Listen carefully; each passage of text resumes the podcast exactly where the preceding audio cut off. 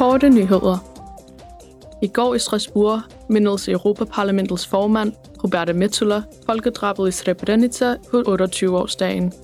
Den 11. juli 1995 erobrede bosnisk-serbiske styrker under ledelse af general Ratko Mladic byen Srebrenica i det østlige Bosnien, som var blevet erklæret som sikkert område af FN. I de følgende dage blev over 8.000 muslimske mænd og drenge systematisk myrdet og begravet i massegrave. Tusindvis af kvinder, børn og ældre blev tvangsdeporteret. Mellem 20.000 og 50.000 kvinder og piger blev udsat for seksuel vold. I Strasbourg i går sagde Roberta Metsola følgende.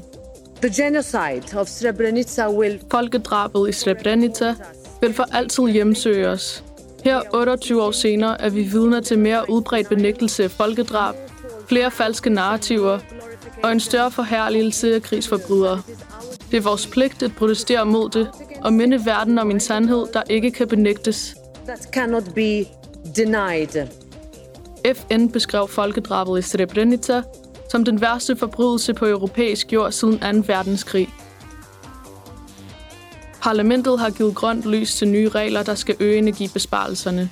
Den nye lov kræver en reduktion på 11,7 procent i det primære og endelige energiforbrug inden 2030. Foranstaltningerne vil blive indført på lokalt, regionalt og nationalt plan på tværs af forskellige sektorer.